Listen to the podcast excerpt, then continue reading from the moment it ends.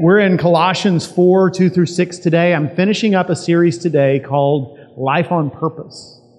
We've been talking about how God created us for a reason. Each one of us has a reason for that we're alive.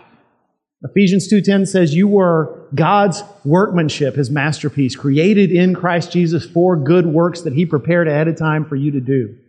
So before you were ever born, there were these specific divine appointments God had for you. I want you to do this. I want you to accomplish that. And guess what? It doesn't really have much to do with what you do for a living, the title on your resume, uh, the, the people in the picture with you when you take your family picture, or uh, how you look, the, the, straightness of your teeth, or the quality of your hair, or, or the bottom line of your, of your finances. It has everything to do with your relationships with other people. That everybody around you, Christian and non Christian, is there for you to bless, encourage, confront, strengthen, influence. That's our job. That's our purpose. So, how do you find that purpose? That's what we've been talking about this week. And really, all this year, we're going to be talking about it. That's our ministry goal as a ministry staff this, this year is that you, every one of you, would know I know why I'm alive. I know what I'm supposed to be doing, and I feel equipped to do it. And that's, that's the reason we're doing this missional pathway with Awaken and Activate comes next, and then two more in the fall. So that's, that's really my prayer and we're going to close today with this series, this, uh, this passage out of Colossians about how not to waste the opportunities that we have in the relationships around us. So I want to start this way. When back in the days when Michael Jordan was still playing basketball, so 10 years ago or so, there was a commercial, maybe even further back than that.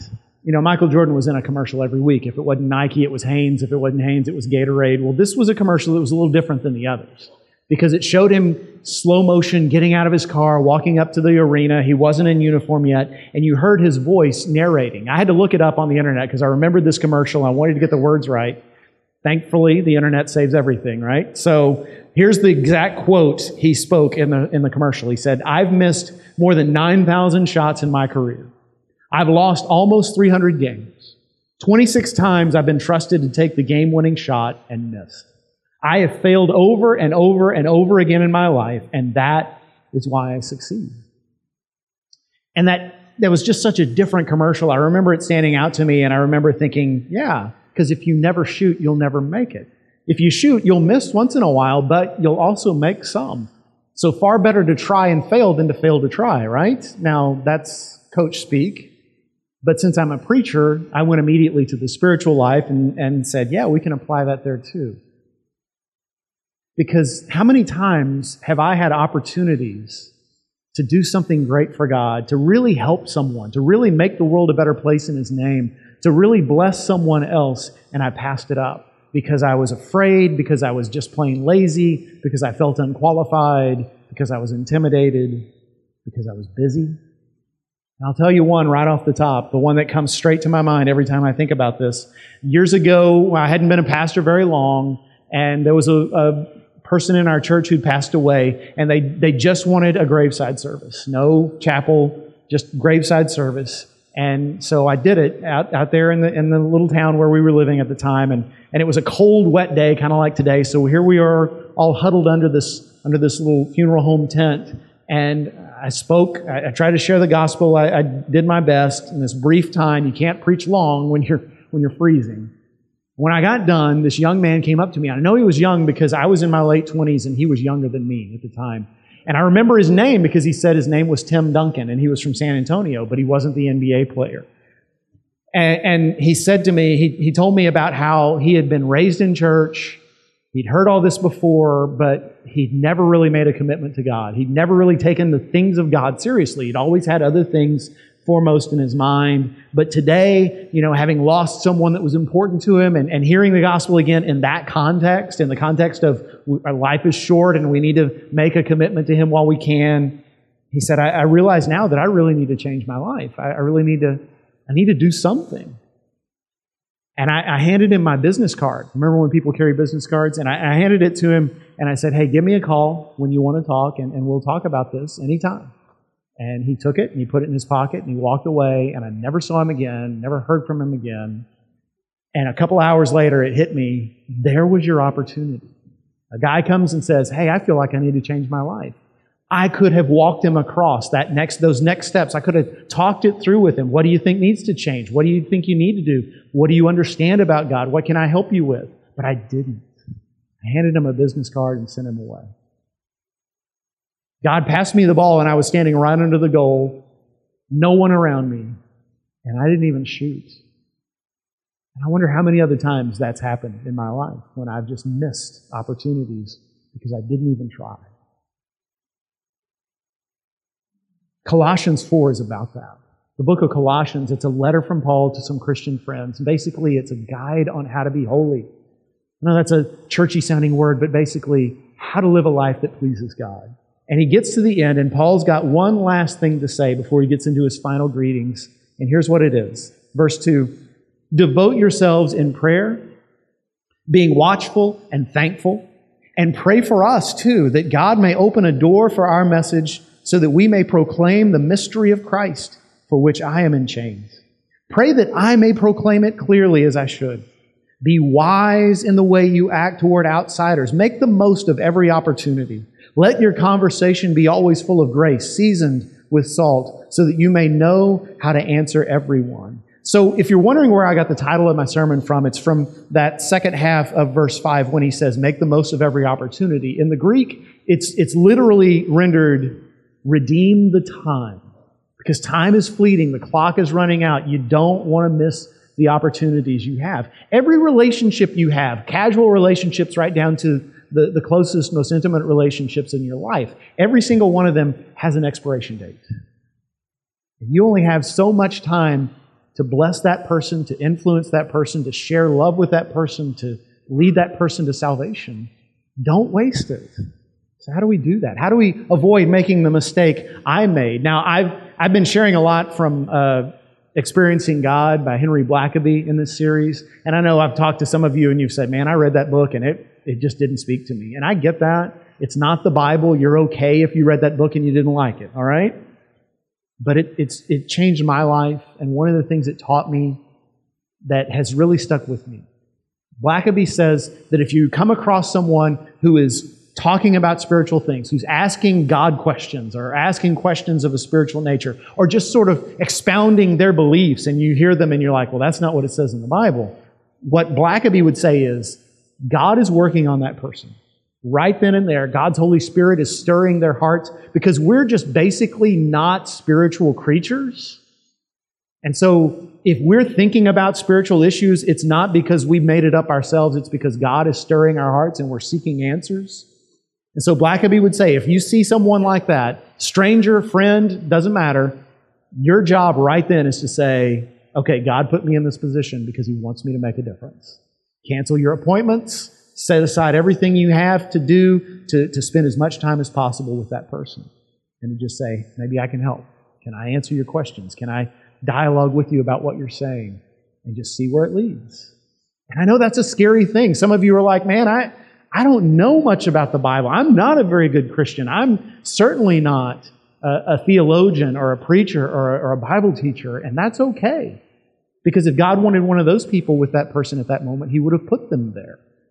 He put you there because you have an approach and an experience and a personality that is exactly right for that moment. So, how do you make sure you don't miss it? That's what this passage is about, I believe. There's three things I want to point out to you. First of all, if you look at what Paul's saying, you're going to be inspired to pray for opportunities. Pray for opportunities. Paul starts verse 2 reminding them, hey, devote yourselves to prayer, be watchful, be always on the lookout for things that God's doing around you, and be thankful because when we pray, we're not like striking workers who are mad at the man and want something from him. No, we're more like grateful servants grateful family members who say, Lord, you've blessed me so much. I'm so grateful for all you've given me, and you want me to bring my heart to you. So here's the things I'm concerned about. And then Paul starts asking for prayer for himself. And I always think it's fascinating to read the writers of Scripture, especially Paul, but all of them, when they say, Hey, will you pray for me about this? Because it reveals to you what's most important to them. Now, let me just put this before you. Because if you're a Christian and you've been a Christian for any amount of time, You've done this. You've, you've shared prayer requests. Some of us call it sanctified gossiping, right?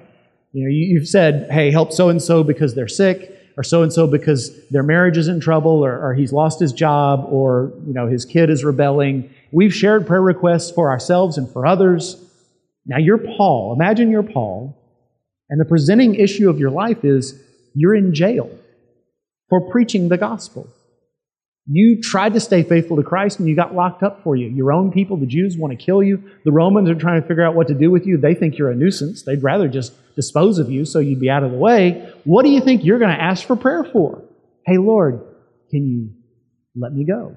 Can you see fit that I would be released from my imprisonment? Will you protect my body? I sure don't want to be beheaded. I don't want to be stoned to death. I don't want to be crucified. Can you protect me and deliver me home safely? But Paul doesn't ask for any of those things. I think it's remarkable that he doesn't. The uppermost thing in his mind is number one, Lord, open a door for our message. In other words, give me opportunities. Give me opportunities. He prays for two things. He says, God, give me opportunities. Here I am in jail around all these people who don't know you, my guards, my fellow prisoners, and I don't want to miss the opportunity I have, with this captive audience. And secondly, give me the right words to say. If a man who wrote more, more than half the New Testament needed help knowing what to say, you and I do too. And it's okay to admit that.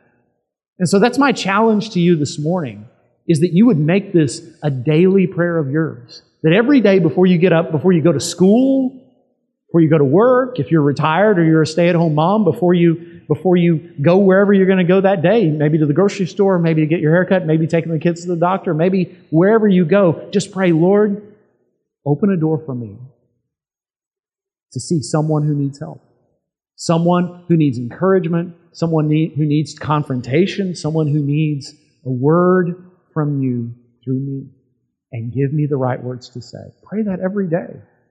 If you want to take the, the worship guide home, that's in the article that I wrote. There's a little prayer emphasis at the end of it. Guess what? It's pray for opportunities. If you want to write it down on your Bible, if you want to write it down on your palm, if you want to write it down on your forehead, if you can write it on your forehead so you can read it in the mirror, I will be very impressed.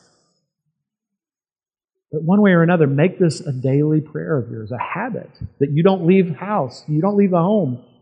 You don't leave home, getting my pronouns mixed up, without praying that prayer.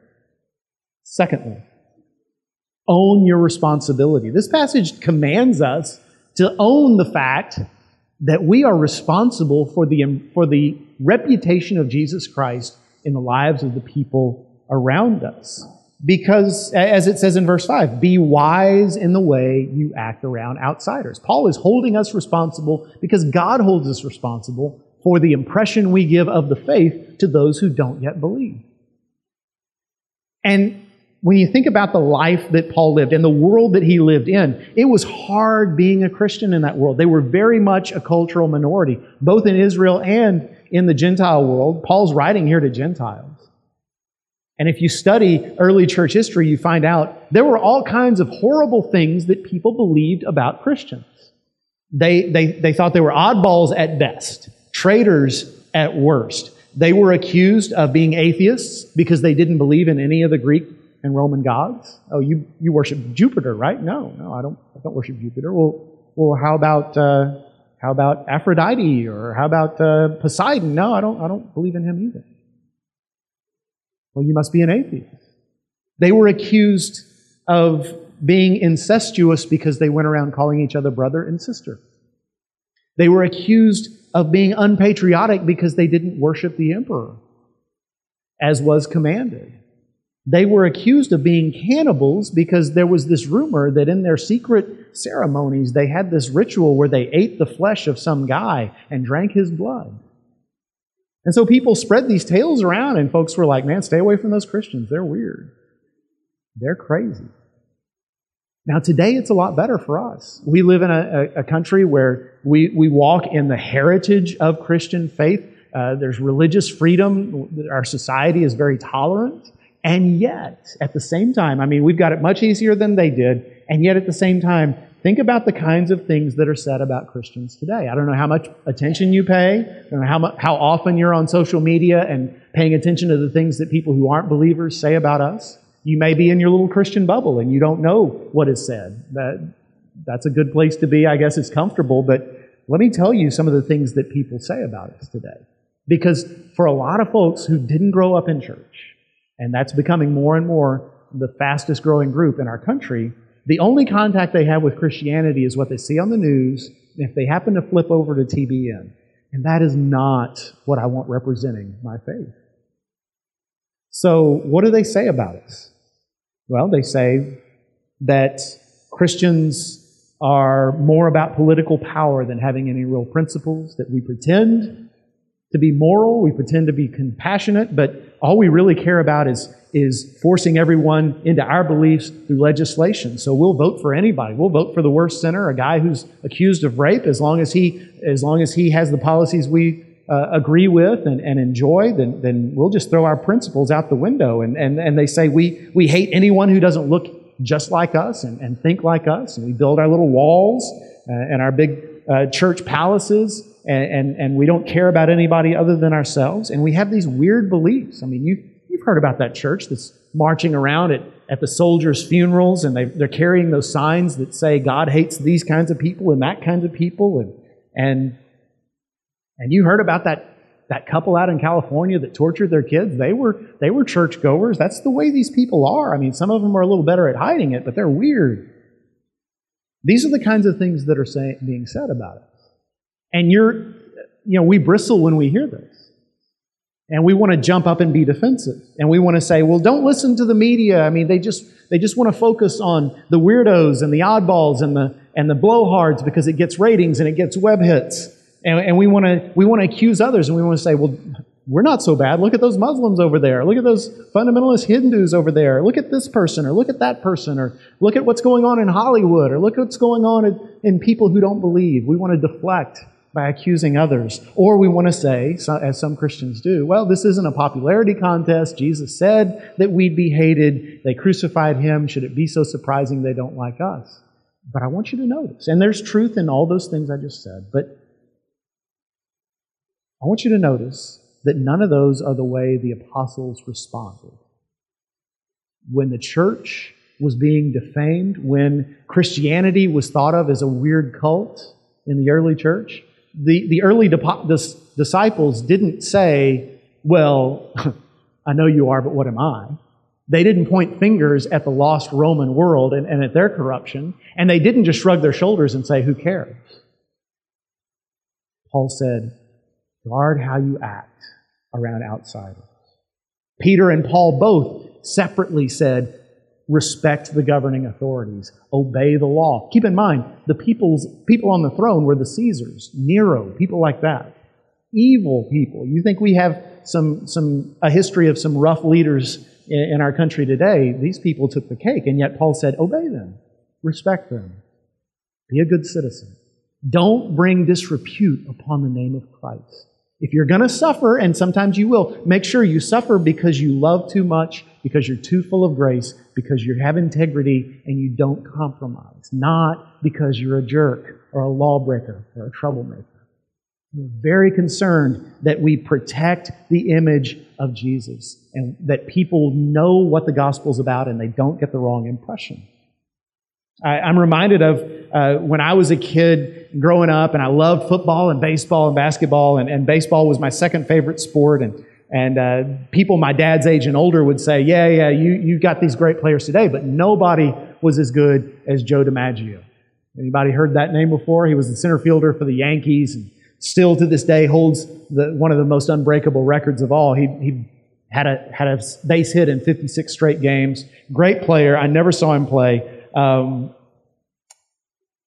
but one night, someone asked him, Mr. DiMaggio, you're the greatest player in the game. Why do you play so hard every night?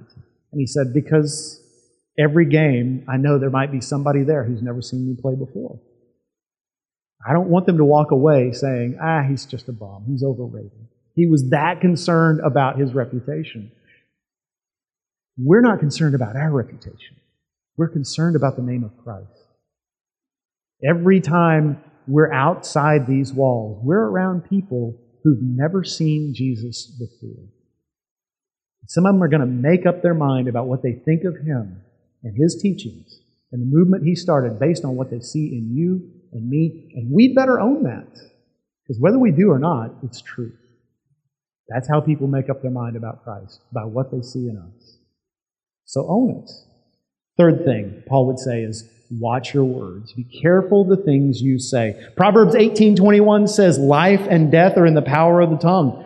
The words you say are life and death. James, the brother of Jesus, spent a whole chapter on how powerful our words are and how hard it is to say the right thing. Jesus in Matthew 12, 36 through 37, this might be the scariest thing you hear all day. He said, I tell you, on the day of judgment, people will give account for every careless word they speak. For by your words you will be justified, and by your words you will be condemned. And then Paul says here, let your conversation always be full of grace. What does that mean? Grace is the unmerited favor of God. Grace is how we come to salvation. So I think it means that every time we speak, it needs to be something that brings someone closer to God. People ought to be able to say, every time I talk to him, every time I talk to her, I come away a better person. Now, that doesn't mean that everything we say has to be uplifting and encouraging and happy, because sometimes, parents, sometimes you have to say hard things to your kids. Sometimes, employers, you have to get on your employees. Sometimes you have to chew them out. That's just part of the job. Sometimes, as a Christian brother or sister, you see one of your friends doing the wrong thing, and the loving thing, the right thing to do is to grab them by the collar and say, Hey, you better change. But even when we say negative sounding things, even when we have to get ugly with people, it better be out of a motivation of saying, I love you too much to not say this. I love you, therefore I'm going to say something that's going to hurt. Our words need to be gracious, full of grace, and seasoned with salt. What does that mean? Because we have this expression, he used salty language, and it means he used foul language, but that's not the way Paul used that term here. I guarantee you there is no commandment in the Bible, thou shalt swear, okay? There's no commandment that says, thou shalt cuss. Um, what Paul is saying is, make sure your words are interesting, well thought out, worthy of being spoken. Salt was the seasoning in the ancient world. They didn't have a big spice rack. Nobody was using fennel and rose hips in the ancient world. You used salt, okay? And salt made food taste better. It made things go down easier. And what Paul is saying when he says, let your, great, let, let your words be seasoned with salt, is take some time to craft your words before you open your mouth, before you send that email, before you post that tweet. Make sure, is this worth saying? Does this reflect well on God? Will this make people's lives better? It's not such a bad idea for some of us to practice the discipline of silence for a while, to go through an entire day and say, I'm not going to speak except when spoken to, and just see. I mean, even some of you, if who, who think, well, I don't talk that much, if you paid somebody to transcribe your words all day, follow you around, just note taking, at the end of the day, I guarantee you, you'd be like, I said that? My goodness. Sometimes it would be good if we just slowed down. And we didn't have to be the one who said the funny thing. We didn't have to be the one who won the argument. We didn't have to be the one who expressed our opinion every single time. Let your words be with grace, seasoned with salt. Let me just close with this. Some of you are familiar with a comedy duo named Penn and Teller, perhaps. They're illusionists. They wouldn't call themselves magicians because their whole shtick is they do tricks and then they tell you how they did them. They're kind of the anti-magicians, but uh, you might recognize them. Penn is the big guy, and Teller is the little guy. He's sort of like Harpo Marx. He doesn't talk during the act. Some of you are like, "Who the heck is Harpo Marx?" Well, Google it. But anyway, Penn and Teller. Penn Penn Jillette is his name. He's the tall guy. He's actually an atheist and a very outspoken one. He blogs a lot and, and talks a lot about his atheism. And a few years ago, he did a video blog, basically just talking into the camera for about 10 or 15 minutes, uh, telling a story about after a show one night, a Christian businessman approached him and gave him a Bible. And he said, yeah, I've been approached by Christians before, but this guy was different. There was something about him. There was a graciousness about him. There was just a, a, a an authenticity to him that I was impressed with. And, and then he said this, and I, I'm quoting. He said, I've always said, you know, that I don't respect people who do not proselytize. I don't respect that at all. If you believe that there's a heaven and hell and people could be going to hell or not, or not getting eternal life or whatever, and you think that oh, well, it's not really worth telling them this because it would make it socially awkward. How much do you have to hate somebody to not proselytize them? How much do you have to hate somebody to believe that everlasting life is possible and not tell them that? I mean, if I believed beyond the shadow of a doubt that a truck was coming to hit you, and you didn't believe it, and that truck was bearing down on you, there's a certain point where I tackle you. And this is more important than that. And that is how one of the most convicting messages on sharing your faith I've ever heard came from an atheist magician. And he's right. And the good news is this the good news is remember Tim Duncan that I told you about? God wasn't putting all his eggs in my basket. I'm sure he sent someone else to talk to him after I failed. I have absolute confidence in that. The really, really good news is that even if we try and fail, even if we never try, grace is still grace. Because here's the core of Christianity it's not the Ten Commandments, it's not go to church, it's not tithe. The core of Christianity is that when Jesus saw us in the semi truck of our own sin was bearing down on us, about to crush us into oblivion forever. Jesus didn't buy a billboard that said, I love you. He didn't send us an email. He didn't hand us a business card. He threw himself in the path of the truck. He took the brunt of our punishment upon himself. Why? Well, yeah, so we could go free, but free for what? Free so we could live out the purpose we were made for and go through all of eternity with people coming up to us left and right saying, Hey, this is a great place, isn't it? And I'm here in part because of you. Remember that time when I was down and I was hurting? When, remember that time when I didn't know anything? Remember that time? You might even say, Man, I can't even remember that, but they do. They will. Jesus died so you could have that. Jesus died so you could fulfill the purpose He made you for. So this week, think of that younger me wasting my opportunity. Think of, think of how you don't want to experience that yourself. Because I guarantee you this week there will be opportunities to say something to someone, to have a conversation with somebody who needs it. And if you're prayed up, you'll recognize that opportunity for what it is. And if you're prayed up, you'll feel a responsibility. You won't say to yourself, well, but I've got a lot on my plate. You'll say, no, no, this is job number one. And if you're prayed up, God will give you the words to say. And you'll be amazed at the stuff coming out of your mouth. You'll walk away saying, God used me. And I can't wait to see what God's going to do in you and through you in days ahead. The clock is ticking. For goodness sakes, for the sake of God Almighty, shoot the ball.